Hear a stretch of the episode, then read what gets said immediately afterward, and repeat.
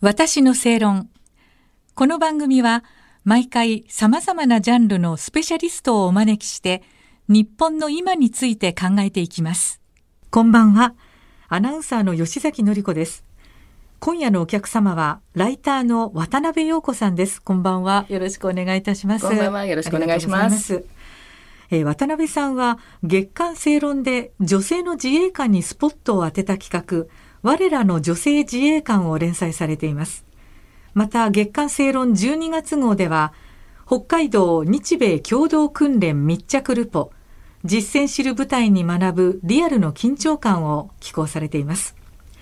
えー、渡辺さんは、えー、月刊正論の2021年の3月号からこの企画我らの女性自衛官の連載を行っていますけれども、えー、これまでに本当にたくさんのね女性自衛官取材されていますが、印象に残ってらっしゃる方どんな方々でしょうか？はい。はい。あのどの方も本当に魅力あふれる方ばかりなんですけれども、えーはい、まああえてお一人挙げるとすれば、はいはい、陸上自衛隊の、えー、亀井律子一等陸佐ですね。はいはい。えー、この方はですね、あのまだ女性自衛官が婦人自衛官と呼ばれていた時代に、はい、まだ防衛大学校も女性の学生を受け入れていないような時代ですね。えー、あのその時代に任期制隊員といって、はい、最短だったら2年で2年契約ですね。だからもう契約社員のようなもんですね。そういう立場で入隊されたんですね。じゃあそこの契約社員から本当の社員、本採用してもらうには、陸士から陸曹と階級をアップする必要があるんですけれども、まずこの亀井さんは、まずその試験をクリアして陸曹になられたんですね。はいで陸曹から今度いわゆる幹部自衛官と呼ばれる人になるには、はい、今度はその幹部自衛官になるための試験をまた受けなくちゃいけないんですけれども、これもクリアしたんですね。で西からあの今度はこう3位2位1位っていういわゆる幹部自衛官になったんですが、はい、この方のすごいのはそこで終わらず、その幹部自衛官になると大体1位から3差ぐらいの間に、CGS という指揮幕僚課程というすっごい難関のこう試験があるんですね。でそれに合格すると、上級部隊の運用を学ぶことができるんです。ですからあの承認とか昇進にもすごく影響しますし、配属される場所がもう変わってくるんですね。だからこの CGS に合格するかどうかっていうのは、陸上自衛官にとっては、その後のこうキャリアをもう決めるようなすっごい大きな試験なんですけれども、それになんと合格したんですね。で女性でその任期制単位から幹部になってさらに CGS まで合格したっていうのはこの亀井さんが初めてだったんです。はい、で後にも出てきたのが、あと一人だけ同じ経歴の方がいらっしゃって、あともう一人今ちょうど入校中っていうのを聞いたので、全部で3人ですね。そのぐらい狭き門なんですね。だからどれだけ努力されたかってことですよね。はい。もうそれを全然、まあ、あのこう鼻にかけるところもなく、えー、でやっぱり部下からの信頼が厚いというのも取材の時にすごく感じまして舞台の雰囲気もすごく良かったんですね。じゃあお人柄もね、はい、慕われてる感じなんですね。はいただもう幹部自衛官になるともうほぼ2年ごとに、はい、あの移動がありますから。2年ごと。はい。でそれを断ると、はい、もうやっぱり行く場所も限られますし、立場的にもできることが限られてきちゃうんですね。えー、で彼女全部そういうのをいわゆる命のままって自衛隊では言うんですが命令のままにっていう意味で、はい、命のまま全部その移動受け入れて、はい、だからご結婚されてないんですね。えー、であのあと数年で退職なので、はい、退職後退官後は計画ありますかって聞いたら、この亀井さんとてもベルバラベルサイユのバラが好きな方で。はい。いらっしゃるんですね。執務室のもオスカルの手帳をお守りのように置いてらっしゃるんですね。そうですはい。で、退官後のことはお聞きしたら、はい、まあ私のアンドレを探しますっておっしゃったんで、もう素敵すぎると思って。でもきっとなんかすぐ見つかりそうな。アンドレ絶対見つかると思います。ね、ね、そんな素敵な方でしたらね。はい、ああ、そうですか。まあ、とにかくあの、正論のね、カラーグラビアってとても華やかな、あの、イメージがするんですけれども、まあ、それぞれ、まあ、魅力的で、はい、で、あの、深い人柄の方がたくさんいらっしゃるっていうことなんですね。すね。はい、さん、たくさん出会ってらっしゃいますもんね。はい。特にあの女性自衛官はあの、はい、話し上手聞き上手な方が多いような気がするんですね。あそうですか、はい、ですからあの階級でいうと例えば陸自だと最専任上級総長と呼ばれる、はい、あと海上自衛官だと専任5長とか、はい、航空自衛隊だとあの準総司専任っていうそういう偉い人隊長の立場の人と、総司の立場の人をつなぐ、このお母さん役みたいな立場があるんですけれども、そういうのにもぴったりなだなと思うんですよね。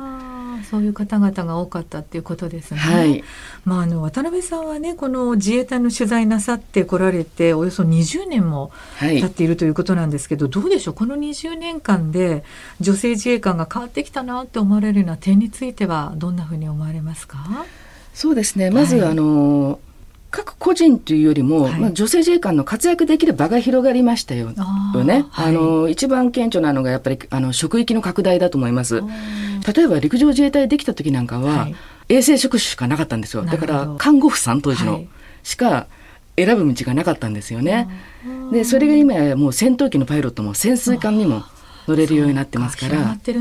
はい、そういう点ではあの素晴らしいと思います。少子化を考えると、はい、それもう当然といえば当然の流れなんですけれども、多分今後は潜水艦の艦長なんかも出てくるんだろうなっていうふうに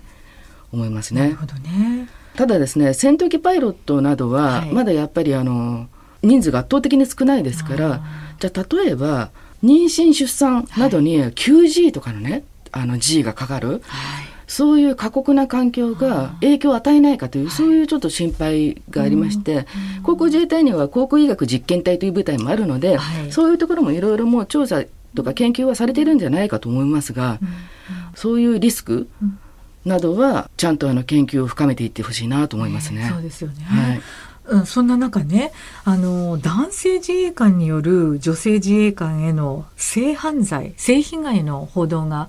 あのあったと思うんですけれどもどうでしょう？渡辺さんからご覧になってね女性自衛官が働く環境についてはどんなふうだというふうにお考えですか？はい、えー、先ほどのあの亀井亀井さんですね、はい。はい、の頃なんかはもう本当に大変で更衣室もないようなところで、本当にあの男性の更衣室の一角をパーテーションで仕切ってとかトイレまで一緒でトイレの個室の一つが女性用みたいな。そういう世界だったんですね。でそれを考えると環境は本当に改善されたとは思います。私実際に聞いたお話では本当に上官から子供を作るなとえはっきり言われた方もいますし、まあ、ハラスメントですね。本当ですよね。であと育休制度そのものは昔からありましたけれども、はい、じゃあ実際に使えたかというとそれはその時にどこの部隊にいるかとかいう運次第というところがあったんですよね。うんでうちはたまたまみんな優しい